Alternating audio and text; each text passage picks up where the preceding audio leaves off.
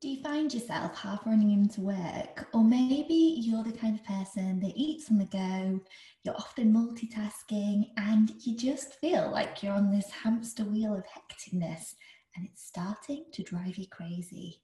So, if that's you, then this podcast episode is going to help you by giving you three things that you can do today to stop that hamster wheel and to bring a little bit more calmness into your day.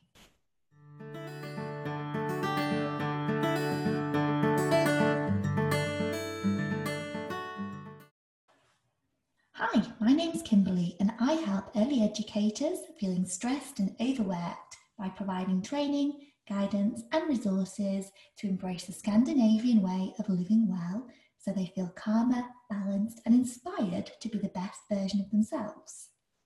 Thank you so much for joining me for this week's podcast. It's always so lovely to read all your kind reviews of the show, and I'm so glad to see so many of you are finding it helpful. So, in this week's podcast episode, we're going to be looking at what we can refer to as hurry sickness. We're constantly dashing from one thing to the next, and I don't know about you, but I find it exhausting. I remember the days myself of sitting in the corner of my classroom, balancing my laptop on my knee. I was sending emails while trying to eat my lunch, while sending things through the laminator. And it was just a little bit draining. And by the time the children came back into the classroom at one o'clock, I think I was ready to go home. I was so tired. Now, the thing is, we live our lives like this, and when we do, it has such a negative effect on who we are. Hurry sickness, it increases the body's output of the stress hormone cortisol, which can cause long term health problems such as depression, anxiety, and sleep difficulties. It also starts to affect our personal relationships as well. So, we really, really need to start thinking about how we can be less overstimulated and tired and anxious and irritable and find more ways to slow down and relax. Now, if you tuned in to season four of the podcast, episode six, you'll know that I talked you all about rebalancing your time, building in more time for well-being. So if you haven't listened to this podcast episode, go check it out now because this episode really builds on that as we start to look at more strategies that we can use to help gain more balance in our day and use our time more efficiently. Now, during my time in Scandinavia, I realized that we don't need to live at such a fast pace. The Danes don't do it. They're really, really good, though, at still getting the jobs done that they need to do so that they make progress and so they reach their goals. But what they do is they're really efficient in managing their time. So let's look into this and share some lessons that we can do. So, first of all, for those of you that have got my Hygge in the Early Years journal, you'll know that inside there is a results list for every day of the year. Now, what is a results list? Well, it's where you make a goal to work smarter instead of harder. And basically, every day you think of three things, three priorities that you must do that's going to move you closer towards your overall goals. Because often we get stuck in life spending our days doing everyday tasks, maybe answering emails, maybe doing bits in our classroom, but actually, these are not the needle movers. These are not the things that are helping us gain that momentum in life and, and achieve those big dreams that we've got. So let's create some focus each day. Let's prioritize the way we spend our days. So I think of three tasks that I need to do each day. I label them one, two, and three based on their priority. And when I write them in my diary, I mentally think to myself, why is it important that I get this task done today? How is it benefiting me? And by doing this, it's helping us spend our time in an effective way. You know, in Scandinavia, it's very rare to see people working on an evening, working over lunchtime, because it's seen as being inefficient.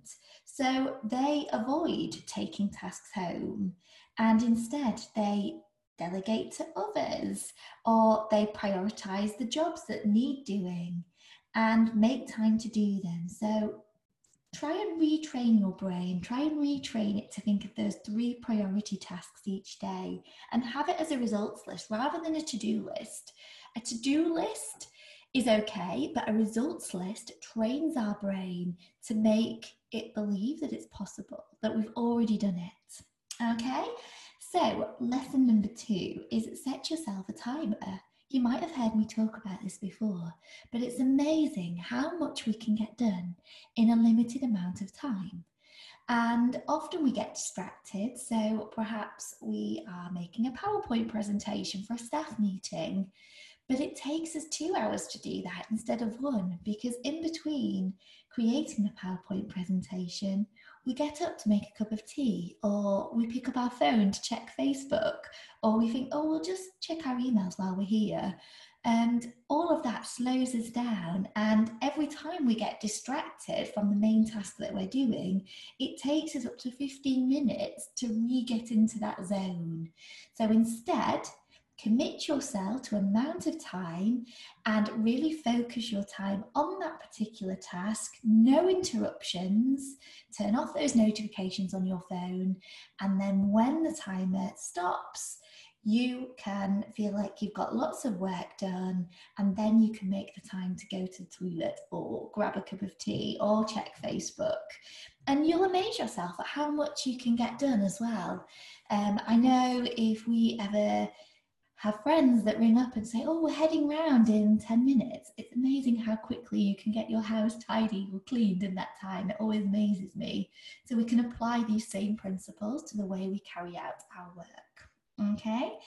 And then the last lesson is to slow down or even just stop. Working flat out, struggling to relax, it isn't good for you. It isn't good for your work we all need a little bit of time to just stop and reflect and regain a perspective or take stock of our tasks that we're doing. So, taking regular breaks is important. And stop. Make sure you make time to have a holiday. I know it's tricky right now with our lockdown and the pandemic we're in, but you can still take time away from work get out for a walk somewhere, leave your phone at home, or spend some time in the garden digging in the soil without having your phone next to you so you're constantly linked to work. You can take time off, and actually, when we do this, we come back so much fresher, so much more creative because our brain is not constantly on the go. It's had some time to relax and not be immersed in all the work that we're doing. So, have a think about how you can build in some time off into your week or into your month. Okay, so there, there I shared three ways that we can really just try and stop rushing around so much. Um, so the three lessons I shared was to have a results list, prioritize your time, to set yourself a timer to help get your tasks done, and then finally to slow down and even stop. So, building in some time to just let your brain be quiet to help you relax. Okay, so thank you very much for listening to this week's podcast episode. If you've enjoyed it, I'd love it if you could share it with a friend or with a colleague, maybe someone who's struggling at the moment.